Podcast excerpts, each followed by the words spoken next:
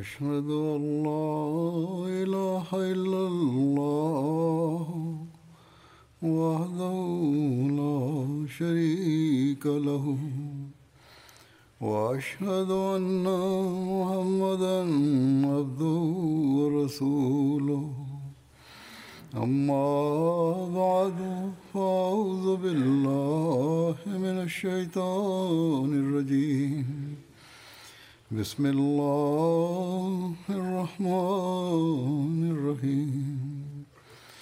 الحمد لله رب العالمين. الرحمن الرحيم. مالك يوم الدين. إياك نعبد وإياك نستعين. اهدنا الصراط المستقيم. صراط الذين أنعمت عليهم. غير المغضوب عليهم ولا الضالين. தற்போது நாம் ரமலான் மாதத்தை கடந்து கொண்டிருக்கிறோம். இது எத்தகைய மாதம் என்றால் இதில் ஓர் ஆன்மீக சூழல் உருவாகிவிடுகிறது மேலும் நம்பிக்கை கொண்டவர்களின் ஜமாத்தில் இந்த சூழல் உருவாகவும் வேண்டும். இந்த மாதத்தில் நோன்புகளுடன் சேர்த்து இறை வணக்கங்களின் பால் அதிக கவனம் ஏற்படுகிறது ஏற்படவும் வேண்டும். திருக்குரானை ஓதுவது கேட்பது ஆகியவற்றின் பால் அதிக கவனம் ஏற்படுகிறது. நோன்புகளின் உண்மையான பலனை பெற வேண்டுமெனில் இறை வழிபாடுகளுடன் திருக்குர்ஆனை ஓதுவது மற்றும் அதை கேட்பதன் பாலும் அதிக கவனம் ஏற்பட வேண்டும். ரமலானுக்கோ திருக்குர்ஆனுடன் ஒரு சிறப்பான தொடர்பு உள்ளது அல்லது திருக்குர்ஆனுக்கு ரமலானோடு தொடர்பு உள்ளது. அல்லாஹ் திருக்குர்ஆனில் கூறுகிறான் ஷஹரு ரமலான் அல்லதி உன்சில ஃபீஹில் குர்ஆன் ஹுதல்லின் நாசி பையினாத்தி மினல் ஹுதா வல் ஃபுர்கான் அதாவது ரமலான் மாதம் திருக்குர்ஆன் இறக்கப்பட்ட மாதமாகும் அந்த குர்ஆன் எல்லா மனிதர்களுக்கும் நேர்வழி காட்டக்கூடியதாக ஆக்கி அனுப்பப்பட்டுள்ளது அது தெளிவான சான்றுகளை தன்னகத்தை கொண்டுள்ளது அந்த சான்றுகள் நேர்வழியினை உருவாக்குகின்றன மேலும் அத்துடன் திருக்குர் ஆனில் இறை அடையாளங்களும் உள்ளன. சில நம்பகமான அறிவிப்புகள் இதையும் கூறுகின்றன.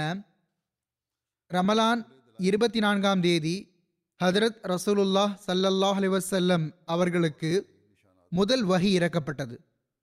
இவ்வாறே ஒவ்வொரு ஆண்டும் ஹசரத் ஜிப்ரீல் அலி இஸ்லாம் அவர்கள் ஹசரத் ரசூலுல்லா சல்லல்லாஹ் அலைஹி வசல்லம் அவர்களுடன் சேர்ந்து ஒருமுறை திருக்குர் ஆணை முழுமையாக ஓதி முடித்து வந்தார்கள். மேலும் கடைசி வருடம் இரண்டு முறை முழுமையாக ஓதி முடிக்கப்பட்டது. எவ்வாறு இருப்பினும் ரமலான் சம்பந்தமாக திருக்குர் ஆணுக்கு ஒரு சிறப்பான முக்கியத்துவம் உள்ளது. எனவே நாமும் இந்த மாதத்தில் குறிப்பாக திருக்குர் ஆணை ஓதுவது கேட்பது மற்றும் அதன் விளக்க உரையை படிப்பது கேட்பது ஆகியவற்றின் பக்கம் சிறப்பு கவனம் செலுத்த வேண்டும். எம்டிஏவிலும் இதற்கான நிகழ்ச்சிகள் வருகின்றன. தர்சும் வருகிறது. இதன் பக்கமும் கவனம் செலுத்துங்கள். நாம் திருக்குரானை ஓதுவதுடன் சேர்த்து அதன் மொழியாக்கத்தையும் விளக்க உரையையும் படித்தால்தான் கேட்டால்தான் நம்மால் அதில் எடுத்துரைக்கப்பட்டுள்ள அந்த கட்டளைகளின் முக்கியத்துவத்தை புரிய முடியும். அவற்றை நம் வாழ்வின் அங்கமாக்க முடியும். நம் வாழ்வை திருக்குரானின் போதனைகள்படி அமைத்து கொள்ள முடியும். அல்லாஹின் அருள்களை ஈர்க்கக்கூடியவர்களாக ஆக முடியும். எனவே ரமலானின் உண்மையான அருள்களை பெற வேண்டுமென்றால் திருக்குர்ஆன் ஓதுவது மற்றும் அதில் ஆழ்ந்து கவனம் செலுத்துவது ஆகியவற்றின் பக்கமும் சிறப்பு கவனம் செலுத்த வேண்டும். எங்கெல்லாம் பள்ளிவாசல்களில் தர்ஸ் கேட்பதற்கான ஏற்பாடு இருக்கிறதோ அங்கு தர்சம் கேட்க வேண்டும். திருக்குர் ஆனின் முக்கியத்துவம் இதன் சிறப்புகள் மற்றும் இதன் ஒளிமிக்க ஆதாரங்கள் தொடர்பாக இந்த காலத்தில் ஹசரத் வாக்களிக்கப்பட்ட மசி அலஹிஸ்லாத் வசலாம் அவர்கள் நமக்கு மிகவும் தெளிவுபட கூறியிருக்கிறார்கள். சில காலமாக நான் குத்பாக்களில் இதை கூறி வருகிறேன். அதில் வாக்களிக்கப்பட்ட மசியல் இஸ்லாம் அவர்கள் கூறியதாக பல மேற்கோள்களை கூறுகிறேன். எனவே இவற்றை மீண்டும் மீண்டும் கேட்பது படிப்பது மற்றும் இவற்றின் மீது ஆழ்ந்து கவனம் செலுத்துவது ஆகியவற்றின் தேவை உள்ளது அப்போதுதான் நம்மால் இதை பற்றிய சரியான புரிதலை நம்மிடம் உருவாக்க முடியும். ஹதரத் வாக்களிக்கப்பட்ட மசியல் இஸ்லாம் அவர்களின் வழிகாட்டல் தொடர்பாகவே இன்றும் நான் சில மேற்கோள்களை முன்வைப்பேன். திருக்குர்ஆன் நிரந்தரமான என்றென்றைக்குமான ஷரியத்தாகும் என்பதை எடுத்துரைத்தவாறு ஹதரத் வாக்களிக்கப்பட்ட மசியல் இஸ்லாம் அவர்கள் கூறுகிறார்கள் வல்ல இறைவனின் நுட்பங்களும் கட்டளைகளும் இரு வகைப்படும் சில நிரந்தரமானவையாக என்றென்றைக்குமானவையாக இருக்கின்றன. சில குறிப்பிட்ட நேரத்திற்கும் தற்காலிக தேவையின் அடிப்படையிலும் பிறப்பிக்கப்படுகின்றன. எனினும் இவற்றிலும் இவற்றிற்கென ஒரு நிரந்தரத்தன்மை இருக்கிறது தான் தற்காலிக தேவைக்காக இருப்பினும் இவை நிரந்தரமான கட்டளைகளாகும். ஆனால் அவை தற்காலிகமாக இருக்கும். உதாரணமாக பயணத்திற்கு தொழுகை மற்றும் நோன்பு தொடர்பாக வேறு கட்டளைகள் உள்ளன. பயணம் இல்லாமல் ஓரிடத்தில் இருக்கும் நிலையில் வேறு உள்ளன. உதாரணமாக தொழுகையை பயணத்தில் ஜம்மு செய்து தொழுவதற்கும் கசர் செய்து தொழுவதற்கும் அனுமதி உள்ளது. சாதாரண நிலையில் பயணமின்றி ஓரிடத்தில் இருக்கும்போது உடல் ஆரோக்கியம் பெற்ற ஒருவர் வைக்க வேண்டும். அவர் மீது கடமையாகும். பிறகு கூறினார்கள் உதாரணமாக இன்னொரு கட்டளை இவ்வாறு உள்ளது. பெண் வெளியே செல்லும்போது புர்கா அணிந்து செல்கிறார். இது எப்படிப்பட்ட ஒரு கட்டளை என்றால் அது பெண்ணுக்கு ஒரு குறிப்பிட்ட சூழலில் உள்ளது. வீட்டில் புர்கா அணிந்திருப்பதற்கான தேவை இருப்பதில்லை. பர்தா அணிவதற்கான கட்டளை உள்ளது என்றால் வீட்டிற்கு வெளியில் பர்தா அணிவதற்கான கட்டளை உள்ளது. பிறகு யார் யார் முன் பர்தா செய்ய வேண்டும் யார் யார் முன் செய்ய வேண்டாம் என்று உள்ளது. அடுத்து தௌராத் மற்றும் இஞ்சீரின் போதனைகளுடன் ஒப்பிட்டவாறு அன்னார் கூறினார்கள் அவையோ தற்காலிகமானவையாக இருந்தன. தற்காலிக தேவைகளுக்கு ஏற்ப இருந்தன. ஹஸ்ரத் ரசூலுல்லா சல்லல்லாஹு வலைவசல்லம் அவர்கள் எந்த ஷரியத்தை திருமறையை கொண்டு வந்தார்களோ அந்த திருமறை நிரந்தரமான என்றென்றைக்குமான ஷரியத்தாகும். எனவே அதில் கூறப்பட்டுள்ள அனைத்தும் முழுமையானதும் நிறைவானதும் ஆகும் திருக்குர்ஆன் நிரந்தரமான சட்டமாகும். திருக்குர்ஆன் வராமல் இருந்திருந்தாலும் தௌராத்தும் இஞ்சியிலும் ரத்தாகியிருக்கும் ஏனெனில் அவை நிரந்தரமான என்றென்றைக்குமான சட்டமாக இருக்கவில்லை. எனவே திருக்குரானுக்கு இந்த ஒரு முக்கியத்துவமும் உள்ளது. அதாவது திருக்குர்ஆனின் வழிகாட்டல்கள் ஒவ்வொரு சூழ்நிலைக்கு ஏற்ப உள்ளன. மிகவும் முழுமையான போதனையாகவும் ஒவ்வொரு காலத்திற்காகவும் இருக்கின்றன. ஆட்சேபனை செய்யக்கூடியவர்கள் உதாரணமாக பர்தா பற்றிய உதாரணத்தை கூறினேனே அதிலும் ஆட்சேபனை செய்து விடுகிறார்கள். அதாவது இந்த காலத்தின் அடிப்படையில் பர்தா அவசியமில்லை என்கிறார்கள். சிலவேளை நம் பெண் பிள்ளைகளும் பாதிப்புக்குள்ளாகிறார்கள். ஆனால் இந்த மக்கள் தாமே இந்த விஷயத்தை ஏற்றும் கொள்கிறார்கள் அது பற்றி பெரும் பெரும் கட்டுரைகள் எழுதப்படுகின்றன. பெண்கள் அமைப்புகளும் இப்போது குரல் எழுப்ப ஆரம்பித்து விட்டன. பத்திரிகைகளிலும் சில சமயம் வர ஆரம்பித்து விடுகிறது. அதாவது ஆண்கள் பெண்கள் ஒருவர் மற்றவருடன் கலந்து விடுவது சிலவேளை பெரும் அருவறுப்புகளை உருவாக்கி விடுகிறது. அதன் சில மக்கள் தனித்தனி அமைப்பு இருக்க வேண்டும் என்று இப்போது சிந்திக்கவும் ஆரம்பித்து விட்டார்கள். பிறகு தமது வருகையின் நோக்கத்தையும் திருக்குர்ஆன் நிரந்தரமான ஷரியத்தாக இருப்பது பற்றியும் எடுத்துரைத்தவாறு அன்னார் மேற்கொண்டு கூறுகிறார்கள் இந்த விஷயத்தையும் உள்ளத்தால் செவிமடுங்கள். எனது வருகையின் அசல் நோக்கம் என்ன? எனது குறிக்கோள் என்ன? நான் வந்ததன் நோக்கமும் குறிக்கோளும் இஸ்லாத்தை புதுப்பிப்பதும் அதற்கு ஆதரவளிப்பதும் மட்டுமே ஆகும். இதன் மூலமாக நான் ஏதாவது புதிய ஷரியத்தை கற்றுக் கொடுப்பதற்காக வந்துள்ளேன் என்றோ அல்லது புதிய கட்டளைகளை பிறப்பிப்பதற்காக வந்துள்ளேன் என்றோ அல்லது ஏதாவது புதிய மறை இறங்கும் என்றோ கருதக்கூடாது.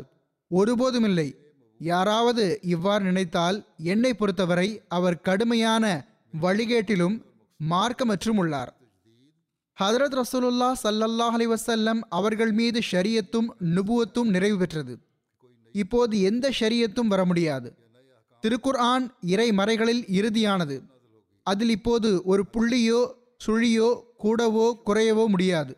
எனினும் ஹதரத் ரசூலுல்லா சல்லல்லாஹ் அலைஹி அவர்களின் பரக்கத்துகள் அருள்கள் மற்றும் திருக்குரானின் போதனைகள் வழிகாட்டல்கள் ஆகியவற்றின் கனிகள் முடிவு பெற்றுவிடவில்லை. அவை எல்லா காலத்திலும் புத்தம் புதிதாக உள்ளன. அந்த அருள்கள் மற்றும் பரக்கத்துகளுக்கு சான்றளிப்பதற்காகவே இறைவன் என்னை நிறுத்தினான். அதாவது திருக்குர்ஆனின் போதனைகளை ஒவ்வொருவராலும் புரிய முடியாது. சில விஷயங்கள் விளக்க வேண்டியவையாகும். விரிவுரையை நாடுகின்றன. அவற்றை எடுத்துரைப்பதற்காக அல்லாஹ் இந்த இறுதி காலத்தில் என்னை அனுப்பியுள்ளான் என்று அன்னார் கூறுகிறார்கள். பிறகு அன்னார் கூறுகிறார்கள் திருக்குறானை போன்ற ஓர் அற்புதம் இதற்கு முன்னும் இருந்ததில்லை இனி மேலும் வரப்போவதும் இல்லை. முன்னரும் அதற்கு நிகர் ஏதும் இருக்கவில்லை பின்னரும் கிடைக்க முடியாது. அதன் அருளும் வளமும் என்றென்றும் நீடித்திருக்கக்கூடியவையாகும். அது ஹதரத் நபிகள் நாயகம் சல்லல்லா அலி வசல்லம் அவர்களின் காலத்தில் இருந்தது போன்றே எந்த காலத்திலும் தெளிவாகவும் பசுமையாகவும் இருக்கக்கூடியதாகும்.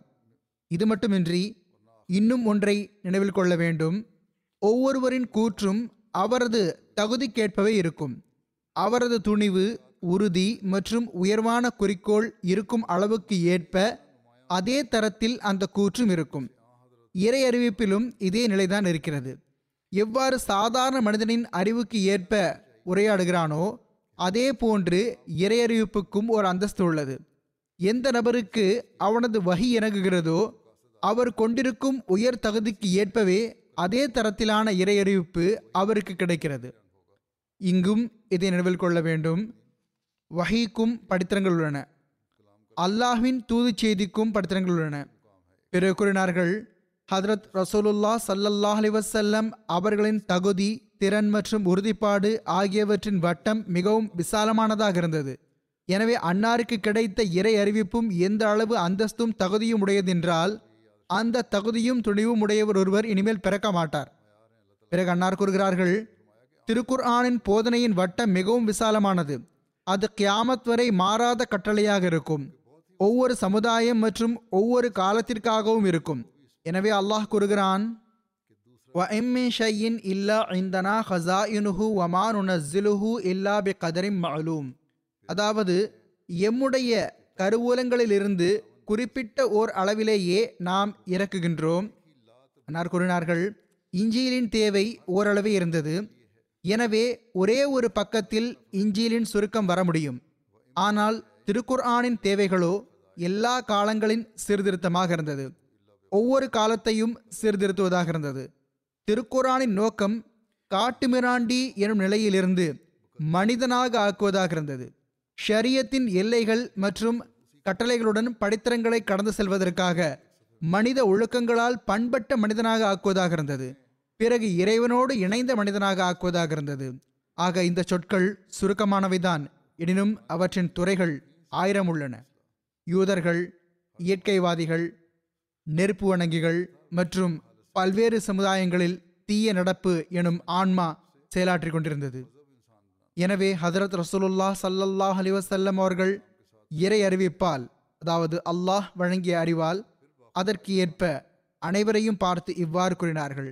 உல் யா ஐயுஹன் நாசு இன்னி ரசூலுல்லாஹி இலைக்கும் ஜமியா பொருள் நீர் கூறுவீராக மனிதர்களே நிச்சயமாக நான் உங்கள் அனைவரையும் நோக்கி அனுப்பப்பட்டுள்ள அல்லாஹின் தூதராவேன்.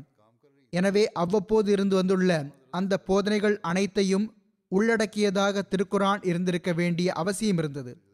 மேலும் வானத்திலிருந்து பல்வேறு காலகட்டத்தில் பல்வேறு நபிமார்கள் மூலமாக பூமியில் வசிப்பவர்களுக்கு எட்ட வைக்கப்பட்டு வந்த அந்த அனைத்து உண்மைகளையும் தன்னுள் கொண்டிருக்க வேண்டியது அவசியமாக இருந்தது. அதாவது சூழ்நிலைக்கு ஏற்ப இருந்த பழைய விஷயங்களையும் தன்னுள் கொண்டிருக்க வேண்டும். இவை திருக்குறானில் உள்ளன. மேலும் கூறினார்கள் திருக்குர்ஆன் மனிதகுலம் முழுவதையும் கருத்தில் கொண்டிருந்தது. எந்த ஒரு குறிப்பிட்ட சமுதாயத்தையோ நாட்டையோ காலத்தையோ மட்டும் கொண்டிருக்கவில்லை. ஆனால் இஞ்சில் ஒரு குறிப்பிட்ட சமுதாயத்தை மட்டுமே கருத்தில் கொண்டிருந்தது. எனவே ஹதரத் ஈசா மசி அலி இஸ்லாம் அவர்கள் நான் இஸ்ரவேல் சமுதாயத்தின் தொலைந்து போன ஆடுகளை தேடுவதற்காக வந்திருக்கிறேன் என்று மீண்டும் மீண்டும் கூறினார்கள். எனவே ஹதரத் ரசூலுல்லாஹ் சல்லல்லாஹ் அலஹி வசல்லம் அவர்கள் அல்லாஹ்வின் கட்டளையால் நான் முழு உலகிற்கும் அல்லாஹ்வின் தூதராக அனுப்பப்பட்டுள்ளேன் என்று அறிவிப்பு செய்தது திருக்குர்ஆன் முழு உலகிற்கும் நேர்வழிக்கான வழிவகையாகும் என்ற விஷயத்திற்கும் சான்றாகும். பழைய சமுதாயங்களுக்கும் அவர்களின் நிலைமைகளுக்கு ஏற்ப அவர்களுக்கு குறிவிட்டது புதிதாக வரக்கூடியவர்களுக்கும் அதில் கட்டளைகள் உள்ளன. ஹஸ்ரத் முஹம்மது ரசூலுல்லாஹ் சல்லல்லாஹ் அலஹி வசல்லம் அவர்கள் மீது இறங்கிய இது ஒன்றே நிரந்தரமான ஷரியத்தாகும். இதை தவிர வேறு எந்த ஷரியத்தும் இல்லை. திருக்குரான் எல்லா போதனைகளின் கருவூலமாகும் பொக்கிஷமாகும் என்பதை எடுத்துரைத்தவாறு அன்னார் கூறுகிறார்கள். திருக்குர்ஆன் நுட்ப ஞானமும் நிரந்தரமான ஷரியத்துமாகும். எல்லா போதனைகளின் கருவூலமாகும்.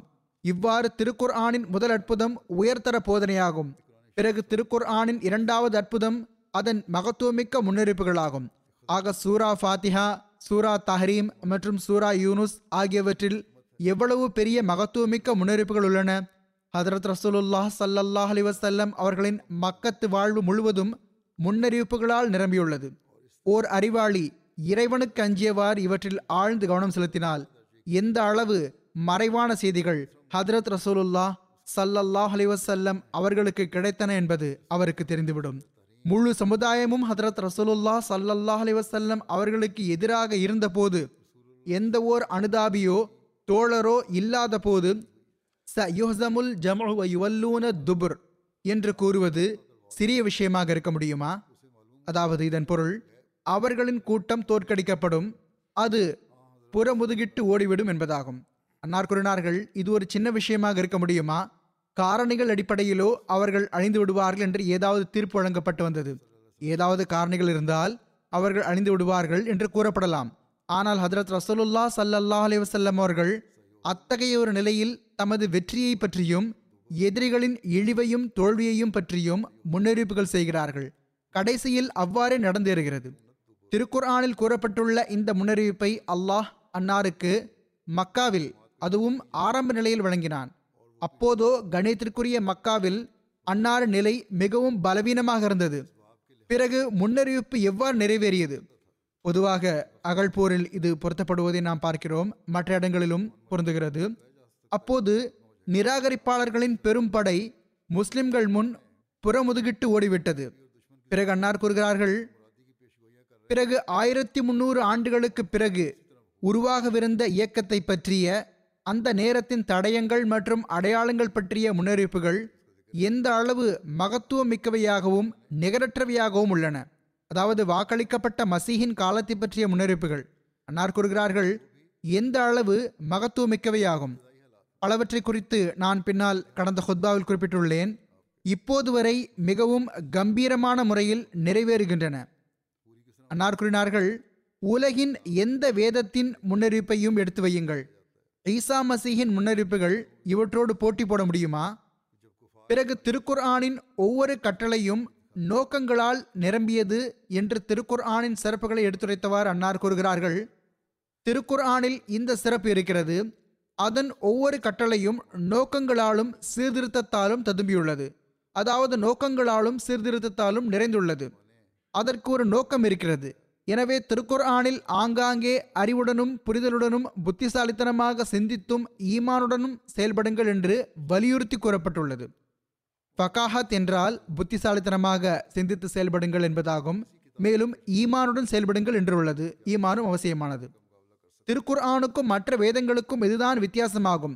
வேறு எந்த வேதமும் தனது போதனையை அறிவு மற்றும் ஆழ்ந்து சிந்தித்தல் எனும் நுணுக்கமான சுதந்திரமான ஆராய்ந்து பார்த்தலுக்கு முன்னால் இடுவதற்கு துணியவில்லை. அன்னார் இஞ்சியலின் உதாரணத்தை வழங்கியவாறு கூறினார்கள் சாமர்த்தியமான மற்றும் தந்திரமான இஞ்சியலின் ஆதரவாளர்கள் இஞ்சியலின் போதனை அறிவின் அழுத்தத்துக்கு எதிரில் வெறும் உயிரற்றதாக இருக்கிறது என்ற சிந்தனையால் மிகவும் சாதுரியமான முறையில் தமது கொள்கைகளில் இந்த விஷயத்தை இணைத்துக் கொண்டார்கள். அதாவது முத்தைவ கொள்கை மற்றும் ஈடேற்ற கொள்கை ஆகியவை எப்படிப்பட்ட ரகசியங்கள் என்றால் மனித அறிவால் அவற்றின் ஆழம் வரை சென்றடைய முடியாது. மிகவும் ஆழமான ஞானமாகும் அதுவரை உங்களால் சென்றடைய முடியாது. எனவே எங்கு எப்படி கூறப்படுகிறதோ அவ்வாறே அதை ஏற்றுக்கொள்ளுங்கள் என்று கூறப்படுகிறது. ஆனால் அதற்கு நேர்மாறாக திருக்குர் ஆனின் போதனை இவ்வாறு உள்ளது. இன்னஃபி ஹல்கி சமாவாத்தி வல் அர்லி வக்திலா ஃபில்லேலி வன்னஹாரில ஆயா தில்லி உலில் அல்பாப். அல்லதீன எதுக்குரூன் அல்லாஹ் அதாவது வானங்கள் பூமி ஆகியவற்றின் படைப்பும் இரவும் பகலும் மாறி மாறி வருவதும் அறிவுடையோருக்கு அந்த அல்லாஹை பற்றி தெளிவாக எடுத்துரைக்கின்றன. அதன் பக்கமே இஸ்லாம் மார்க்கம் அழைப்பு எடுக்கிறது இந்த வசனத்தில் அறிவுடையோர் தங்களது அறிவுடைமை மற்றும் சிந்தனையாலும் செயல்பட வேண்டும் என்றும் ஆழ்ந்து சிந்தியுங்கள் என்றும் எந்த அளவு தெளிவான கட்டளை உள்ளது? பிறகு திருக்குர் ஆன் ஒரு பாதுகாக்கப்பட்ட மறை என்பதையும் திருக்குர் ஆனின் போதனைகளுக்கு இயற்கை நியதியின் மூலம் சான்று பகரப்படுகிறது என்பதையும் எடுத்துரைத்தவாறு திருக்குர் ஆனை பற்றி இவ்வாறு கூறுகிறார்கள். அல்லாஹ் கூறுகிறான் இன்னஹு ல குர்ஆனுன் கரீம் பி கிதாபி மக்னூன் லா யமஸ்துஹு இல்லல் முத்தஹரூன். நிச்சயமாக இது ஒரு கண்ணியத்திற்குரிய திருக்குர் ஆனாகும் மறைந்துள்ள ஒரு வேதமாகும் அதாவது பாதுகாக்கப்பட்ட விஷயமாகும். தூய்மைப்படுத்தப்பட்ட மக்களை தவிர வேறு எவராலும் அதை தொட முடியாது. நாற்குறினார்கள் இன்னும் சொல்வதாயின் இந்த மறை முழுவதும் இயற்கையின் பாதுகாப்பான பெட்டியில் பாதுகாப்பாக உள்ளது. திருக்குர் ஆன் மறைந்துள்ள ஒரு வேதத்தில் உள்ளது என்பதற்கு பொருள் என்ன? அதன் இருப்பு காகிதங்கள் வரை மட்டுமே வரையறுக்கப்பட்டு இருக்கவில்லை மாறாக அது மறைந்துள்ள ஒரு வேதத்தில் உள்ளது. அதை இயல்பின் மறை என்கிறோம். அதாவது திருக்குர் ஆனின் முழு போதனைகளுக்கு இயற்கை நியதியின் அணு அணுவின் மூலமாகவே சான்று பகரப்படுகிறது.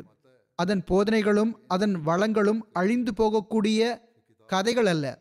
மாறாக எவர் அதை புரிவாரோ அதன்படி செயல்படுவாரோ அவர் அல்லாஹின் அருள்களை பெறவும் செய்வார். ஆனால் இதை நினைவில் கொள்ள வேண்டும். அதன் ரகசியங்களும் அதன் ஆழங்களும் தூய மக்களுக்கே திறக்கின்றன. மேலும் அதற்காக தூய மக்களுடன் இருக்க வேண்டிய அவசியம் இருக்கிறது. இக்காலத்தில் ஹதரத் வாக்களிக்கப்பட்ட மசி அலஹிஸ்லாத்து வசலாம் அவர்களே அந்த நபராவார்கள். அல்லாஹ் வழங்கிய ஞானத்தால் பலன் பெற்று அன்னார் அடுத்தவர்களுக்கு எடுத்துரைத்தவற்றை நாம் பார்க்க வேண்டும் ஆழ்ந்து சிந்திக்க வேண்டும்.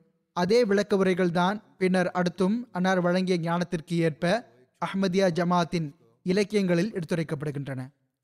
திருக்குர் ஆனுக்கு திக்ர் என்று ஏன் பெயர் வைக்கப்பட்டுள்ளது என்பது பற்றி ஹதரத் வாக்களிக்கப்பட்ட மசி அலஹிஸ்லாத் வசலாம் அவர்கள் கூறுகிறார்கள்.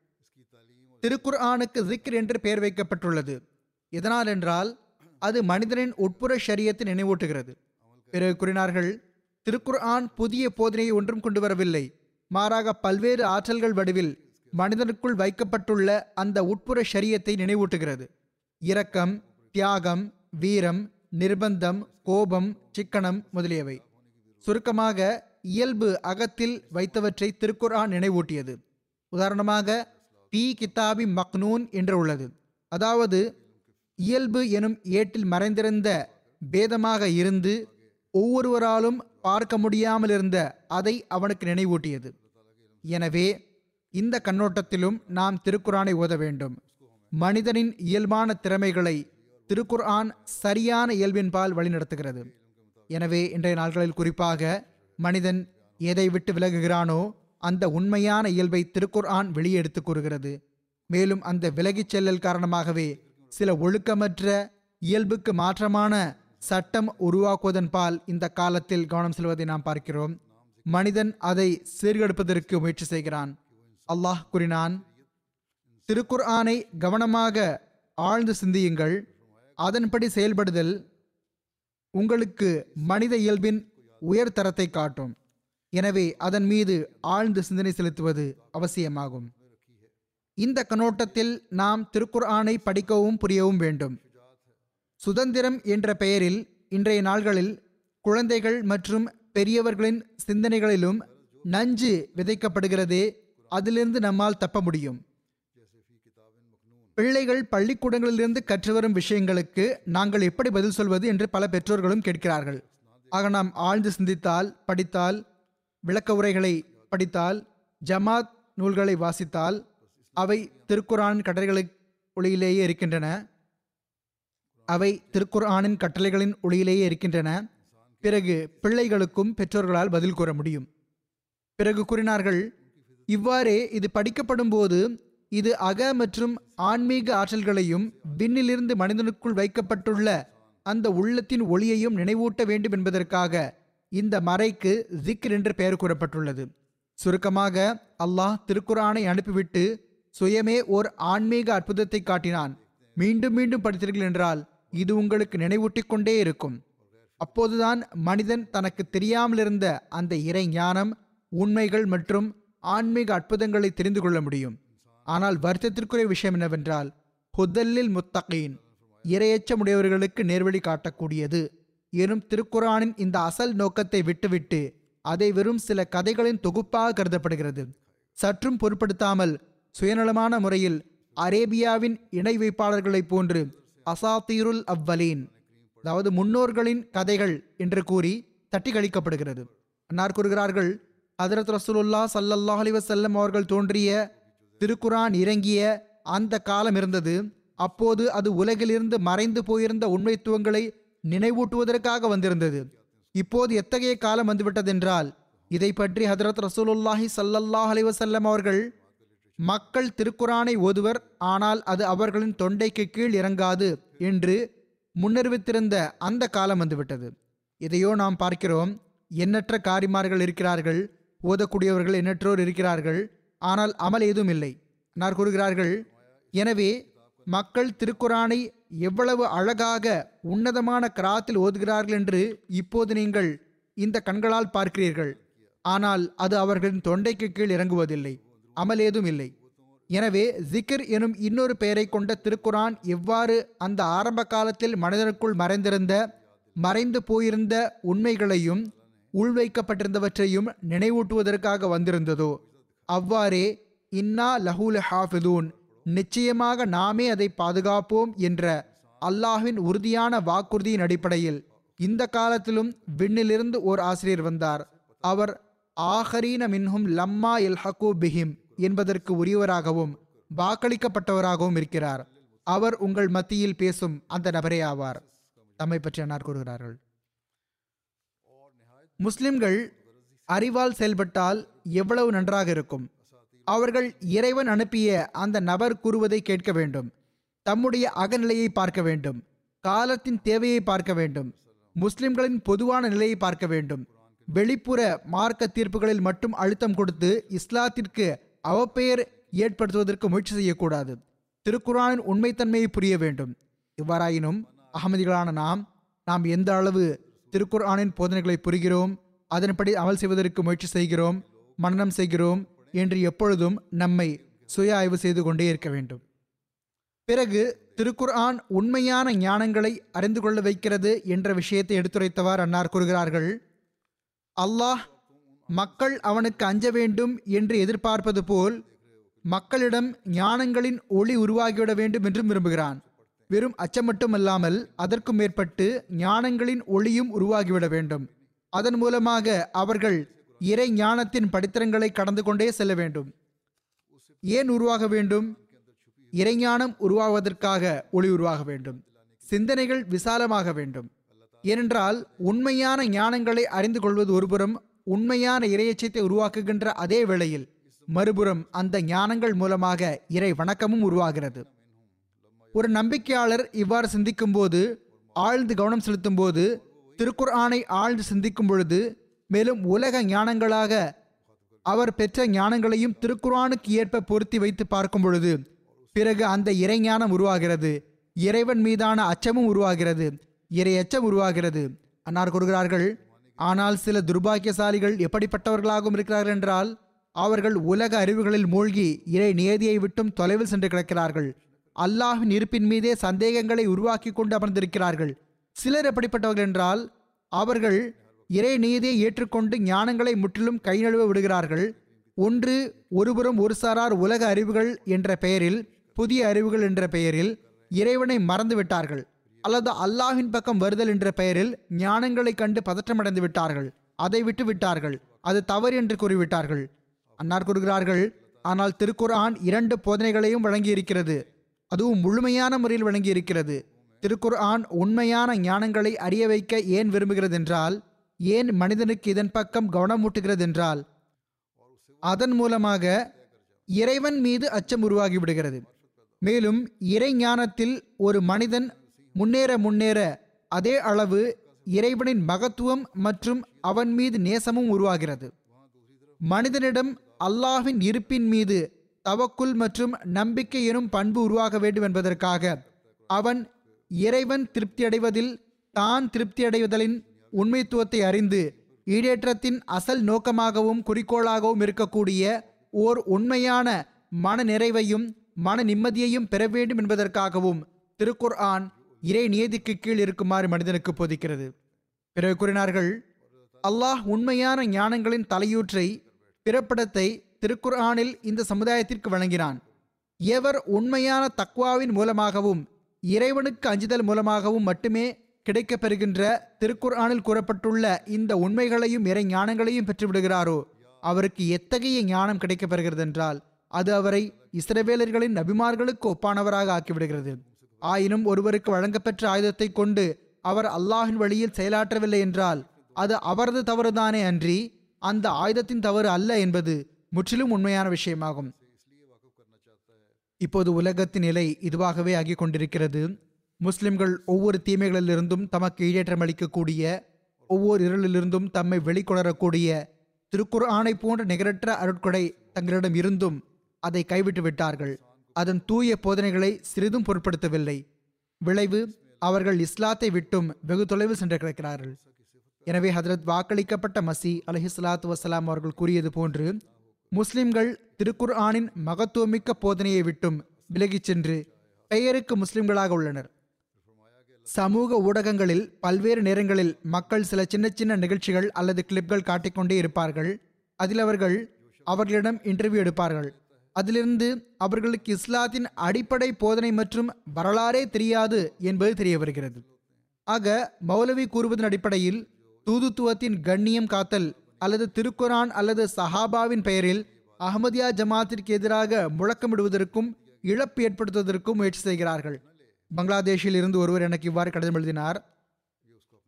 அணிவகுப்பு வந்த போது அவர்கள் தாக்குதல் தொடுத்த போது ஒரு இளைஞன் கல் எடுத்து அடித்தான் போல அவனிடம் நம் அகமதி நீ இது என்ன செய்து கொண்டிருக்கிறாய்? இது திருக்குறானில் எழுதப்பட்டுள்ளதா? இது இஸ்லாத்தின் போதனையா?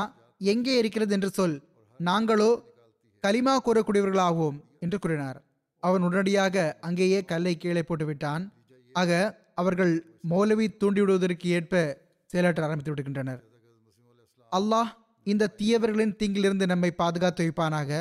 நாம் இந்த ரமலானிலும் பின்னரும் கூட திருக்குரானை புரியக்கூடியவர்களாகவும் கற்றுக்கொள்ளக்கூடியவர்களாகவும் அதன்படி அமல் செய்யக்கூடியவர்களாகவும் ஆவதற்கு நமக்கு நல்வாய்ப்பு வழங்குவானாக.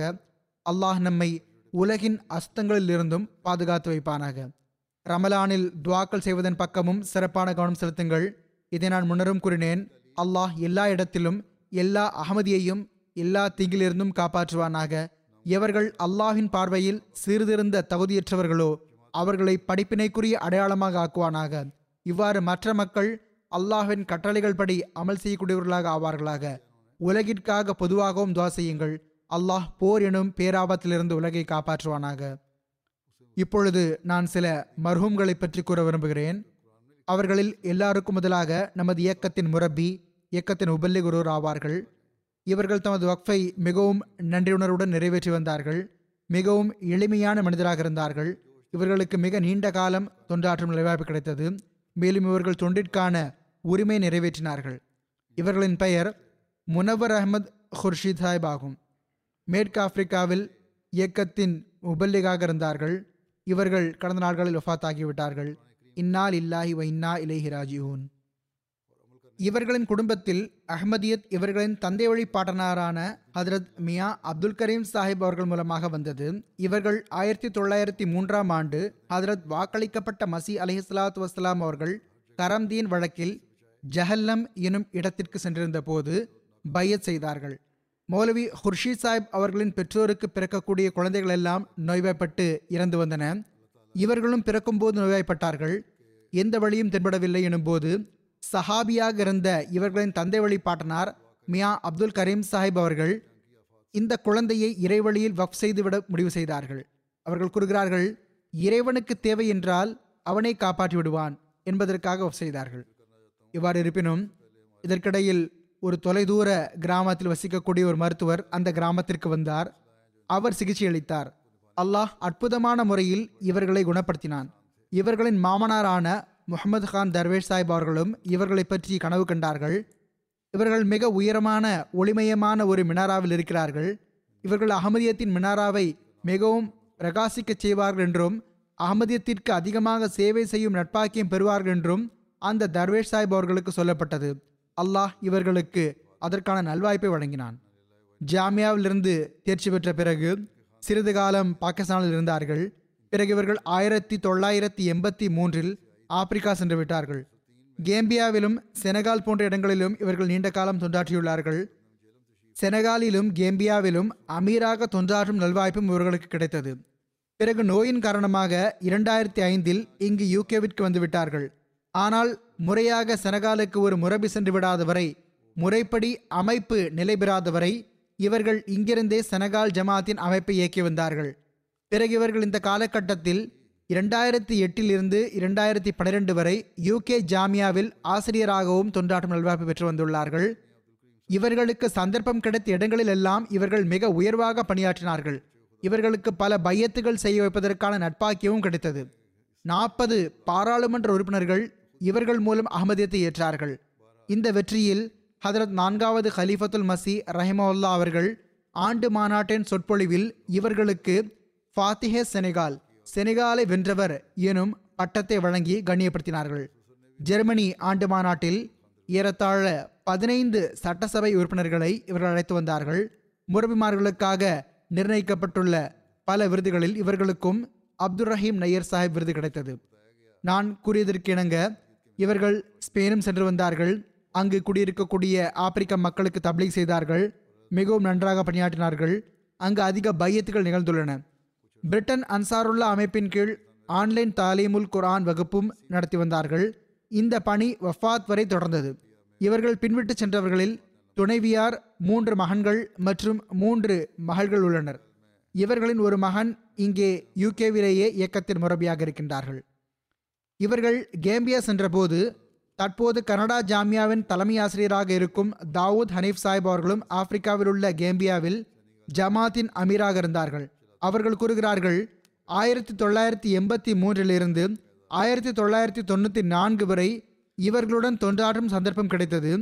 இவர்கள் முபல்லிகாக இருந்ததுடன் சேர்த்து பள்ளிக்கூடத்தில் இஸ்லாமிய கல்வியும் பயிற்றுவித்து வந்தார்கள். அவர்கள் கூறுகிறார்கள் செனகாலில் தப்லீக் நிலைமைகள் எவ்வாறு இருந்தன என்றால் அங்கு எளிதாக செய்ய இவர்கள் முபல்லிகாக இருந்ததுடன் சேர்த்து பள்ளிக்கூடத்தில் இஸ்லாமிய கல்வியும் பயிற்றுவித்து வந்தார்கள். அவர்கள் கூறுகிறார்கள் செனகாலில் தப்லீக் நிலைமைகள் எவ்வாறு இருந்தன என்றால் அங்கு எளிதாக தப்லீக் செய்ய முடியாது. மிக கஷ்டமான சூழ்நிலை இருந்தது. அவர்கள் கூறுகிறார்கள் செனகாலின் எல்லையில் அமைந்துள்ள பராஃபீனி எனும் சிற்றூருக்கு இவர்கள் ஆயிரத்தி தொள்ளாயிரத்தி எண்பத்தி ஐந்து இறுதியில் இவர்கள் பணிமாற்றம் செய்யப்பட்டார்கள். இங்கு இருந்து கொண்டு செனகாலில் அகமதியத்தை நிலைநாட்டுவதற்கான திட்டத்தில் வெற்றி காண்பது நோக்கமாக இருந்தது. மிகவும் கஷ்டமான வேலையாக இருந்தது. செனகாலின் அரசாங்கம் எந்த ஒரு பாகிஸ்தானிக்கும் விசா வழங்கி வந்ததில்லை. ஆனால் மௌலவி முனவர் குர்ஷித் சாஹிப் அவர்களிடம் மக்களிடம் நன்றாக கலந்துவிடும் திறமை இருந்தது. மேலும் நல்ல முறையில் தொடர்புகள் ஏற்படுத்தி வந்தார்கள். பிறகு இவர்கள் பிரெஞ்சு மொழியும் ஓரளவு அறிந்திருந்தார்கள். எனவே இவர்கள் அங்கு நியமிக்கப்பட்ட போது இவர்கள் விரைவில் அங்கு எல்லையில் அதிகாரிகளுடன் தொடர்புகளை ஏற்படுத்தினார்கள். பிறகு இந்த தொடர்புகள் காரணமாக செனகாலுக்கு வந்து செல்ல ஆரம்பித்தார்கள். பிறகு அங்கு ஒரு பிரைமரி பள்ளியின் தலைமை ஆசிரியர் மூலமாக இவர்கள் மேற்கொண்டு பிரெஞ்சு மொழி கற்றுக்கொள்ள ஆரம்பித்தார்கள். ஏனெனில் இவர்கள் தாம் அங்கு தலைமை ஆசிரியர் அப்துல் சலாம் பாரி சாஹிப் அவர்களுடன் அமர்ந்து பிரெஞ்சு கற்றுக்கொள்ளலாம் என்று அங்கிருந்த உள்ளூர் அதிகாரிகளிடம் அனுமதி வாங்கிவிட்டிருந்தார்கள். எவ்வாறு இருப்பினும் இது வெற்றியாக இருந்தது. இவ்வாறு இவர்கள் அவ்வப்போது செனகாலுக்கு சென்று வந்தார்கள். பிறகு ஒரு வகையான சிறப்பான பாஸ் இவர்களுக்கு கிடைத்துவிட்டது. அதன் அடிப்படையில் கேம்பியாவின் வாகனங்களில் செனகால் சென்று வரலாம். அதில் இவர்கள் பிரசுரங்களை எடுத்துச் செல்வார்கள் அங்கு தப்லீக் செய்வார்கள். அதன் மூலம் இவர்கள் பல பையத்துகளை செய்ய வைத்துள்ளார்கள். காலிக் மண்டலத்தில் ஏற்கனவே பல அகமதுகள் இருந்தார்கள். அங்கு ஹாமித் அம்பை சாஹிப் என்னும் உள்ளூர் முபல்லிகுரு இருந்தார்கள். இவர்கள் அவர்களுடன் இணைந்து பணியாற்றினார்கள். மேலும் மேற்கொண்டு அங்கு ஜமாத்கள் பரவின. அங்கு முபல்லிக்மார்களுக்கு ஒன்று சாலைகளே இருக்கவில்லை. ஆப்பிரிக்காவில் உடைந்த சாலைகள் அல்லது மண் சாலைகள் இருக்கும். மற்ற சில இடங்களில் சாலைகளே இருக்கவில்லை. ஆனால் இவர்கள் நீண்ட தூர பகுதிகளுக்கு மோட்டார் சைக்கிளில் சென்றடைந்து விடுவார்கள். மேலும் மோட்டார் சைக்கிளின் பாதையும் எப்படி இருந்ததென்றால் கொம்புகள் உள்ள புதர்கள் எந்த அளவு அருகில் வந்திருக்கும் என்றால் இவர்களுடைய கால்களில் ரத்தம் வந்துவிடும். ஆனால் இவர்கள் ஒருபோதும் அதை பொருட்படுத்தியதில்லை. தமது பணியில் மூழ்கியிருந்து வந்தார்கள். பிறகு தாவூத் ஹனீப் சாஹிப் எழுதுகிறார்கள் ஆரம்பத்திலோ இது மிகவும் சிரமமான பணியாக இருந்தது. மிகவும் எச்சரிக்கையுடன் நாங்கள் தப்லீக் செய்து வந்தோம். பிறகு மெதுமெதுவாக தொடர்புகள் உருவான பிறகு ஜமாத்தின் அறிமுகம் ஏற்பட்டுவிட்ட பிறகு அதனால் வாக்களிக்கப்பட்ட மசல் இஸ்லாமோர்கள் இஸ்லாத்தை உயிர்ப்பிப்பதற்காக அனுப்பப்பட்டுள்ளார்கள் போன்ற விஷயங்களை மக்களுக்கு கொண்டு சேர்க்க தொடங்கிவிட்டார்கள். அதிகாரிகளுக்கும் இந்த தூது செய்தி சென்றடைய ஆரம்பித்ததும் இவர்கள் மிகவும் சுதந்திரமாக செனகாலிற்கு வந்து செல்ல ஆரம்பித்து விட்டார்கள். முறையாக சுற்றுப்பயணங்கள் மேற்கொண்டு வந்தார்கள். பிறகு இதே போன்று காலிக் மண்டலத்தில் பெரும்பாலான பகுதிகளில் ஜமாத் நிறுவப்பட்டுவிட்டது. பல ஜமாத்துகள் உருவாகிவிட்டன. அது அதிகரிக்கவும் ஆரம்பித்துவிட்டது. மோட்டார் சைக்கிளை பற்றியோ நான் கூறியிருந்தேன். எப்படிப்பட்ட சில இடங்களும் இருந்தன என்றால் அங்கு மோட்டார் சைக்கிள் கூட எதுவும் இருக்கவில்லை. எனவே இவர்கள் மாட்டு வண்டிகளிலும் கழுதை வண்டிகளிலும் அமர்ந்து மிக நீண்ட தூரம் பயணங்கள் செய்தார்கள். பல்வேறு கிராமங்களுக்கு சென்றடைந்தார்கள். இன்னும் சொல்வதாயின் தற்போதைய சில முபல்லிக்மார்கள் இவ்வாறு எழுதியுள்ளார்கள். இப்பொழுது நாங்கள் அங்கு சென்றபோது அங்குள்ள மக்கள் கூறினார்கள் ரொம்ப காலம் முன்பு மௌலானா முனவர் குர்ஷித் சாஹிப் அவர்கள் எங்களிடம் வந்து கொண்டிருந்தார்கள். மிகவும் கஷ்டமான நிலைமைகளில் வந்து கொண்டிருந்தார்கள். இவர்கள் அங்கு சென்று தங்கி வந்தார்கள் தப்லீக் செய்து வந்தார்கள். இரவுகளையும் அங்குள்ள மக்களுடன் கழிப்பார்கள். இவர்களின் உணவும் என்னவாக இருந்ததென்றால் வேக வைத்த செர்ரியை அல்லது மக்காச்சோளத்தை வேக வைத்து தண்ணீரை வைத்து சாப்பிட்டு விடுவார்கள் இதுவே இவர்களின் உணவாக இருந்தது. பிறகு தப்லீக் செய்து கொண்டே முன்னேறி சென்று விடுவார்கள். தங்குவதற்கு நல்ல இடம் இருக்கிறதா இல்லையா? உணவு கிடைக்கிறதா இல்லையா? என்பதை ஒருபோதும் இவர்கள் பொருட்படுத்தியதில்லை. எங்கு எந்த இடம் கிடைத்ததோ அங்கு தங்கிவிடுவார்கள் எது உண்ண கிடைத்ததோ அதை சாப்பிட்டு விடுவார்கள். இவ்வாறு இவர்கள் எல்லா மக்களுக்கும் பிரியமானவராக ஆகிவிட்டார்கள். தப்லீகையும் மிக சிறப்பாக செய்தார்கள். அதில் நான்காவது ஹலீஃபத்துல் மசி ரஹிமஹுல்லா அவர்கள் பிரெஞ்சு மொழி பேசும் நாடுகளில் ஜமாத் வளர்வதாக கனவு கண்டார்கள். அப்போது இவர்கள் இருந்த பகுதியை விட்டு வெளியேறி செனகால் பக்கமும் இவர்கள் கவனம் செலுத்தினார்கள். இவர்கள் அங்கு அனுப்பி வைக்கப்பட்டார்கள். அங்கு மக்களுக்கு தாக்கம் ஏற்படுத்தும் வகையில் தப்லீக் செய்தார்கள். பிறகு இவ்வாறு பாராளுமன்ற உறுப்பினர்களுக்கு தப்லீக் செய்தார்கள். மேலும் பாராளுமன்ற உறுப்பினர்கள் பதினான்கு பேருக்கு பையத் செய்யும் நல்வாய்ப்பு கிடைத்தது. ஜமாத் மீது இதன் தாக்கமும் நன்றாக இருந்தது. பிறகு அங்கும் ஜமாத்துகள் உறுதியாக தொடங்கின. ஜமாத் அமைப்பை வலுப்படுத்துவதற்காக மொல்லிம்மார்களின் எண்ணிக்கை அதிகரித்ததுடன் மார்க்க கல்வி தர்பியத் மற்றும் பயிற்சியின் தேவை இருந்தது.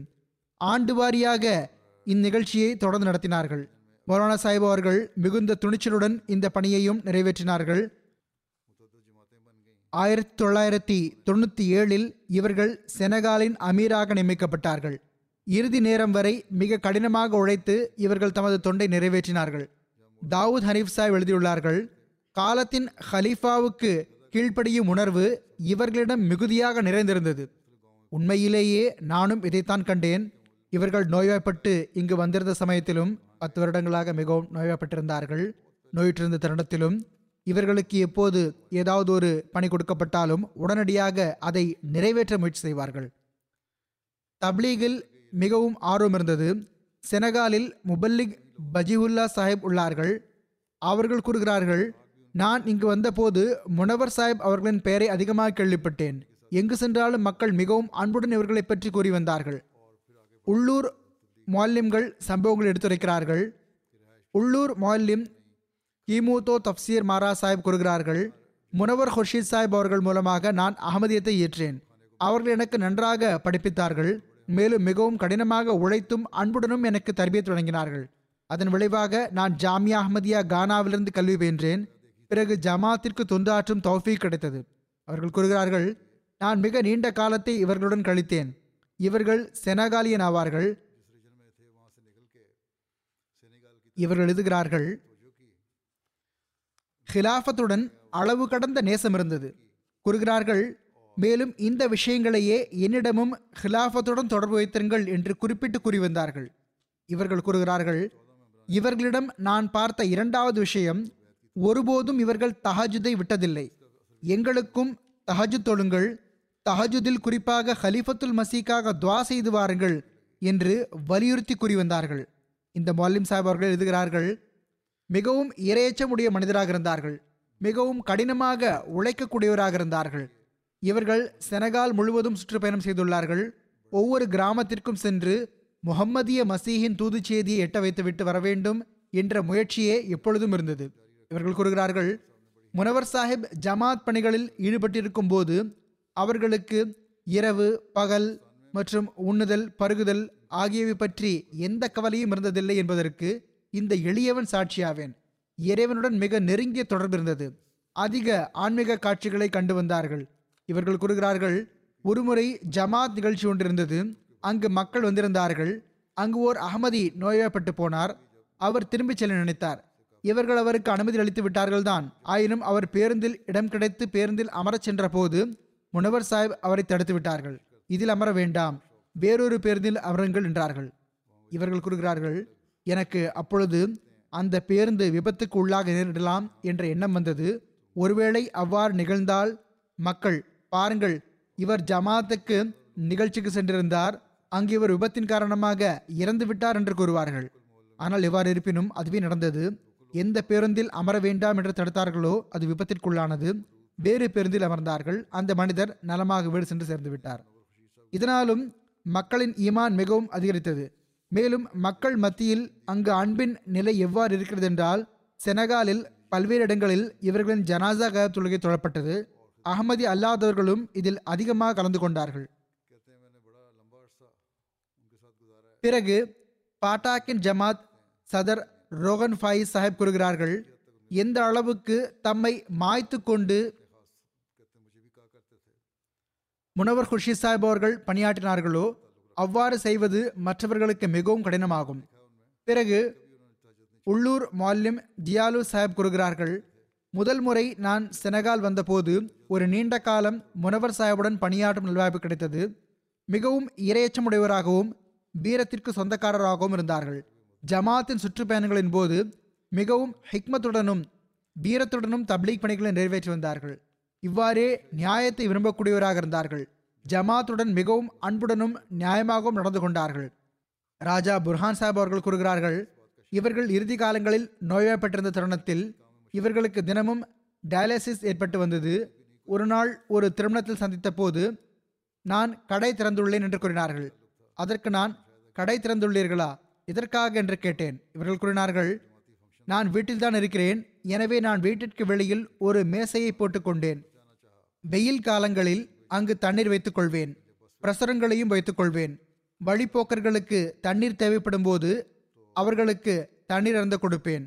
பிரசுரத்தையும் கொடுத்து விடுவேன். இவ்வாறு இந்த நோய் தருணத்திலும் கூட இவர்கள் வெறுமனே அமராமல் புதிய வழிமுறையை தேடிக்கொண்டார்கள் ஆகையால் தப்லீக் எவ்வாறு செய்வது?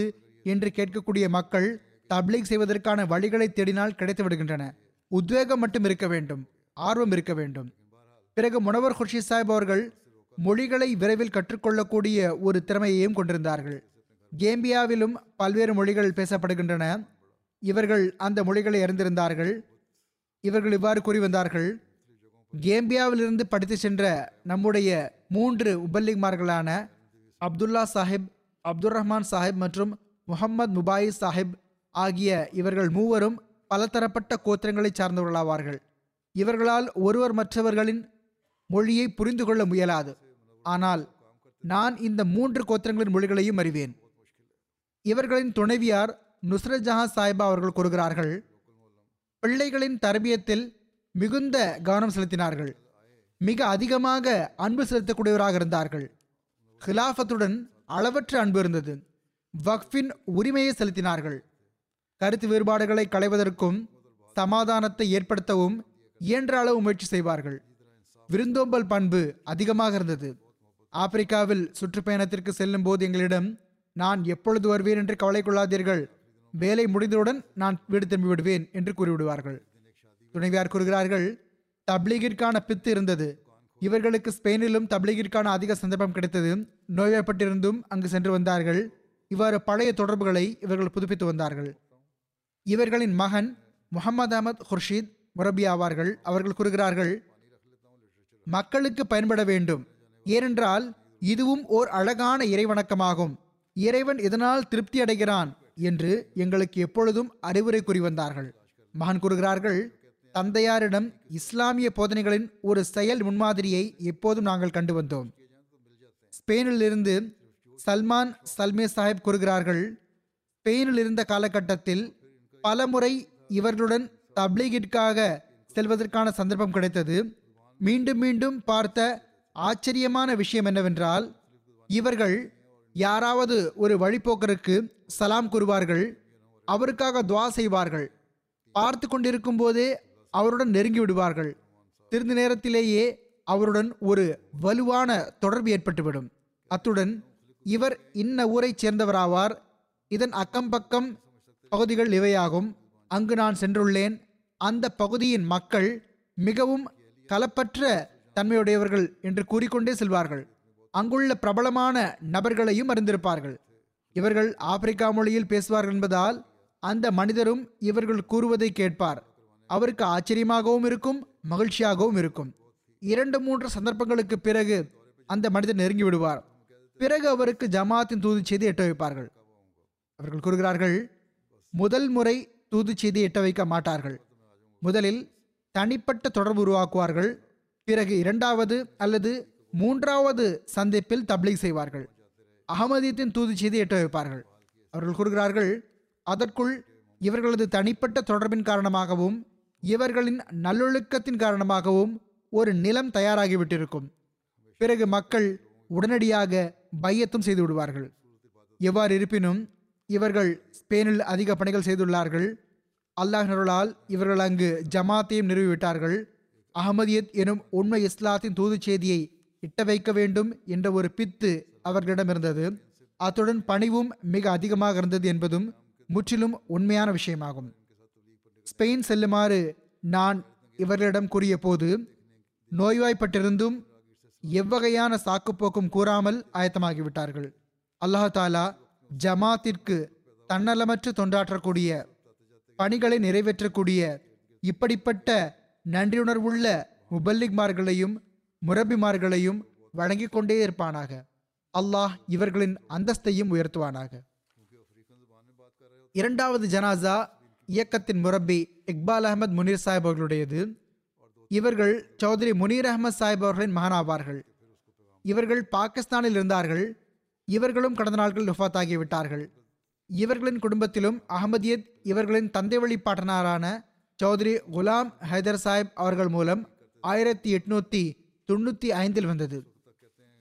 இவர்கள் ஆயிரத்தி தொள்ளாயிரத்தி எண்பத்தி மூன்றில் ஜாமியாவில் கல்வியை முழுமை செய்தார்கள். பிறகு இஸ்லாஹ் இர்ஷாத் மர்கசியாவின் கீழ் பணியாற்றினார்கள்.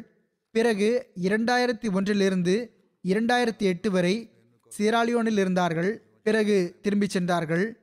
அதற்கடுத்து பிறகு பாகிஸ்தானின் பல்வேறு மாவட்டங்களில் பணியாற்றி வந்தார்கள். இருதய நோயாளியாகவும் இருந்தார்கள். ஆனால் அவ்வாறு இருந்தும் மிகவும் கடினமாக உழைத்து பணியாற்றுபவராக இருந்தார்கள். அல்லாஹினர்களால் மூசியாக இருந்தார்கள். மிகவும் கடினமாக உழைக்கக்கூடியவராகவும் கவனத்துடன் தொண்டாற்றுபவராகவும் இருந்தார்கள். மக்களுடன் மிக நல்ல தொடர்பு இருந்தது. களப்பற்ற இயல்புக்கு சொந்தக்காரராக இருந்தார்கள். மர்ஹூம் அவர்களுக்கு துணைவியார் மற்றும் மூன்று மகள் இருந்தார்கள். மர்ஹூம் அவர்களுக்கு துணைவியார் மற்றும் மூன்று மகன்கள் இருந்தார்கள். இயக்கத்தின் முரபி அப்துல் வக்கீல் சாஹிப் கூறுகிறார்கள் எல்லாருக்கும் பிடித்த நபராக இருந்தார்கள். ஹிலாஃபத்துடன் நல்ல தொடர்பு இருந்தது. மிகவும் கடினமாக உழைக்கக்கூடியவராக இருந்தார்கள். மதிப்பச்சம் கொண்ட மனிதராக இருந்தார்கள். ஆனால் உள்ளத்தால் மிகவும் பரிவுடையவராகவும் இருந்தார்கள். ஓரளவு சந்திப்பிற்கு பிறகே அவர்களிடம் உச்சக்கட்ட பணிவு இருக்கிறது என்று கணித்து விடுவார்கள். கராச்சியின் துணை அமீர் சயீத் முனிர் அஹமத் சாஹிப் அவர்களுடன் இவர்கள் பணியாற்றினார்கள். அவர்கள் கூறுகிறார்கள் மிகவும் கடினமாக உழைக்கக்கூடியவராகவும் கலப்பற்ற இயல்புக்கு சொந்தக்காரராகவும் இருந்தார்கள். எந்த வேலை கொடுக்கப்பட்டாலும் அதற்கு முன்னுரிமை அளித்து உடனடியாக செய்து விடுவார் உடனடியாக செய்து விடுவார்கள். முறையாக அலுவலகத்திற்கு வந்து தமது பெரும் அறிவுரைகளையும் ஆலோசனைகளையும் வழங்குவார்கள். அவர்கள் கூறுகிறார்கள் எனக்கும் அவர்களிடமிருந்து ஊக்கம் கிடைத்து வந்தது. உள்ளத்தால் மிகவும் தூயவராக இருந்தார்கள். வட்டத்தின் மக்களுடன் தனிப்பட்ட தொடர்பு இருந்தது. அதன் காரணமாக இவர்களின் பணிகளில் அதிகம் எளிமை ஏற்பட்டு வந்தது. இதன் காரணமாகவே சந்தாக்கள் பக்கம் கவனமூட்டுவதற்கும் இவர்களிடமே கூறப்பட்டு வந்தது. பிறகு இவர்கள் கூறுவதன் மூலம் திருப்திகரமான தாக்கம் ஏற்பட்டு வந்தது. அல்லாஹ் மர்ஹூம் அவர்களுக்கு பாவ மன்னிப்பு வழங்கி அவர்களோடு கருணையுடன் நடந்து கொள்வானாக. அவர்களின் அந்தஸ்தை உயர்த்துவானாக. மூன்றாவது குறிப்பு காதியானைச் சேர்ந்த தர்வேஷ் மர்ஹூம் அவர்களின் துணைவியார் சையீதா நுஸ்ரத் ஜஹான் பேகம் சாஹிபா அவர்களுடையதாகும். கடந்த நாள்களில் இவர்களும் வஃபாத்தாகிவிட்டார்கள் நீண்ட காலமாக படுக்கில் இருந்தார்கள். இவர்கள் தர்வேஷிய காலகட்டத்தில் ஒடிஷா மாநிலத்தில் இருந்து திருமணமாகி வந்த முதல் பெண்மணி ஆவார்கள். மர்ஹூமா தம் கணவருடன் தர்வேஷிய காலகட்டத்தை பொறுமையுடனும் நன்றியுடனும் கழித்தார்கள். தொழுகை மற்றும் நோன்பை முறையாக பேணக்கூடியவராகவும் துவாக்கள் செய்யக்கூடியவராகவும் நட்பண்புள்ள களப்பற்ற பெண்மணியாக இருந்தார்கள்.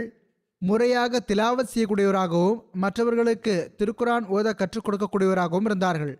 இவர்கள் பல குழந்தைகளுக்கும் பெண்களுக்கும் திருக்குரான் ஓத கற்றுக் கொடுத்துள்ளார்கள்.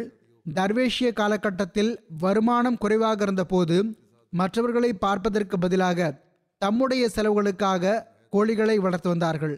படைப்பினங்களுக்கு தொண்டாற்றும் உணர்வு வெளிப்படையாக தெரிந்து வந்தது. காதியானில் பெண்களுக்கான கஃபனிடும் சந்தர்ப்பத்தில் இவர்கள் மிகவும் தொண்டாற்றி வந்தார்கள் குளிப்பாட்டுதல் போன்றவற்றிலும் உதவி செய்வார்கள். காலத்தின் ஹலிஃபாவுடன் சிறப்பான தொடர்பு இருந்தது. எல்லா திட்டத்திலும் பங்கெடுப்பார்கள். மர்ஹூமா மூசியாவாகவும் இருந்தார்கள். பின்விட்டு சென்றவர்களில் நான்கு மகன்களும் ஒரு மகளும் உள்ளனர். இவர்கள் ஹுர்ஷித் அன்வர் சாஹிப் அவர்களின் இரண்டாவது தாயாராக இருந்தார்கள். இவர்கள் அகமதியத்தின் வரலாற்றை எழுதிய மர்ஹூம் தோஸ்த் முகமது ஷாஹித் சாஹிப் அவர்களின் சாட்சியாகவும் இருந்தார்கள். இவர்கள் அகமதியத்தின் வரலாற்றை எழுதிய மர்ஹூம் தோஸ்த் முகமது ஷாஹித் சாஹிப் அவர்களின் சாட்சியாகவும் இருந்தார்கள். அல்லாஹ் இவர்களுக்கு பாவமன்னிப்பு வழங்கி இவர்களோடு கருணையுடன் நடந்து கொள்வானாக அந்தஸ்தை உயர்த்துவானாக. தொழுகைக்கு பிறகு நான் இவர்களின் ஜனாசா கயப் தொழுகையையும் தொலை வைப்பேன்.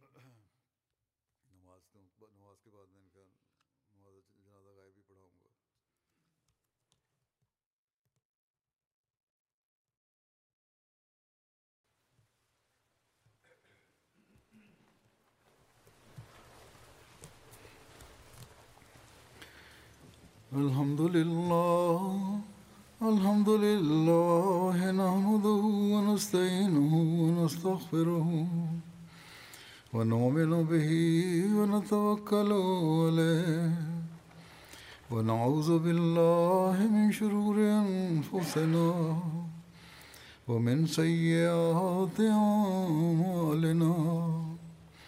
من يهده الله فلا مضل له ومن يضلله فلا هادي له. ونشهد أن لا إله إلا الله. ونشهد أن محمدا عبده ورسوله. عباد الله رحمكم الله. إن الله يأمر بالعدل واللسان وإيتاء ذي القربى. وينهى عن الفحشاء والمنكر والبغي يعظكم لعلكم تذكرون. اذكروا الله يذكركم ودوه يستجب لكم ولذكر الله أكبر.